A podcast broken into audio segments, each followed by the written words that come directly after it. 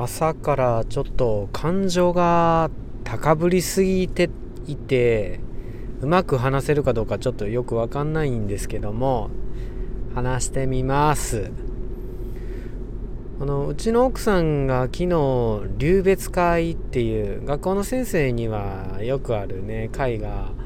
あってお別れの会なんですよね。えー、この職場は1年に1回必ず別れがあってその別れで何て言うか、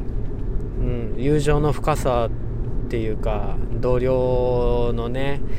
なんか大切さとかなんかそう別れのこの穴をもってして、うん、その存在の大きさを知ることができるいい職場いい職業やなとは思うんですよね。うん、別れの数だけ人は愛を知るってよく言いますけど本当その通りで毎年大きな別れを体験します。でうちの奥さんは職場で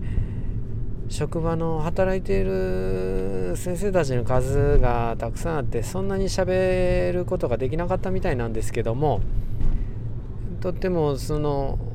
仕事熱心でよくできるあの、うん、まあ立場が校長教頭の次かなっていうぐらいの先生が辞めはるっていうことで移動とかね定年退職とかじゃなくて退職だったんですよね。それでその先生の話を聞いて自分高瀬までも泣いてしまうっていうか うん、その先生は、うん、なスピーチじゃないですけどもお別れの言葉のところで開口一番自分はこんなんじゃなかったなってここずっと思ってたんですっていうことからお話が始まったみたいなんですよね。こんなんじゃなかったって。もっとね夢とか希望を持って生き生き働いていたって。でもここ数年は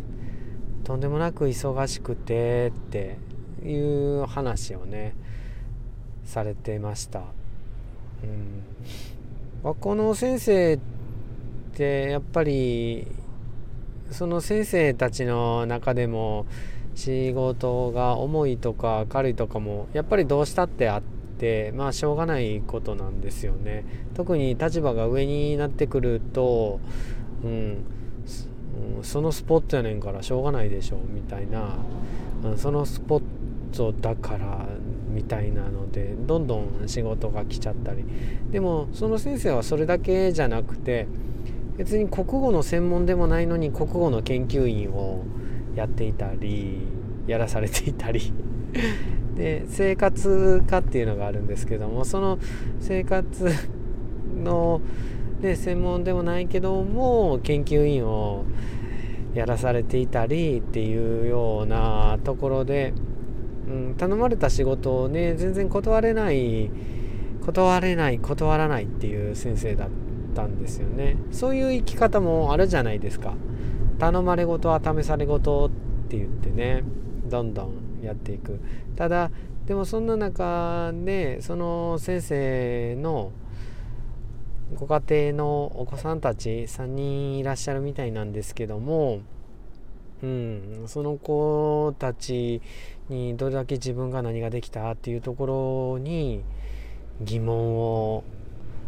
抱いてらっしゃって、うん、でまだ一番下の子は、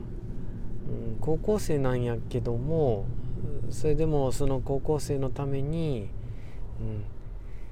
4月から一生懸命美味しいお弁当を作ってあげたいなって思いますみたいな。今度は子供とそして、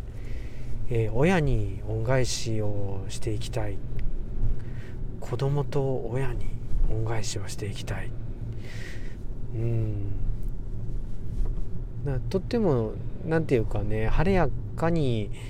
えー、辞めはったんですよね。大抵途中で退職っていうとお体を壊されたりそれか介護とか、うん、そういうことが多いんですけども、うん、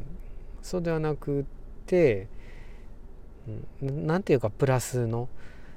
バイトでもいいから今度はなんとか屋さんみたいなのをやってみたいなって思います。ってかってね言ってねやめはって。なんかその話を聞いて僕はその先生に会ったこともないのにどんどんどんなんか涙が流れてきて 一体どうしたんやろうって思ったらなんか、うん、ちょっと自分と重ねてるようなところもいやそれは重なりますよね。同じ先生やしね立場が一緒やしとか思ってでもまあ その時はね立場が一緒やからってうちの奥さんにはね口が裂けても言えなかったですけど。なんかうん。何なんですかね、うん、すごいいい先生がなんかやめていっちゃうんよな。うんすごいなな泣いてしまいました。知らんけど。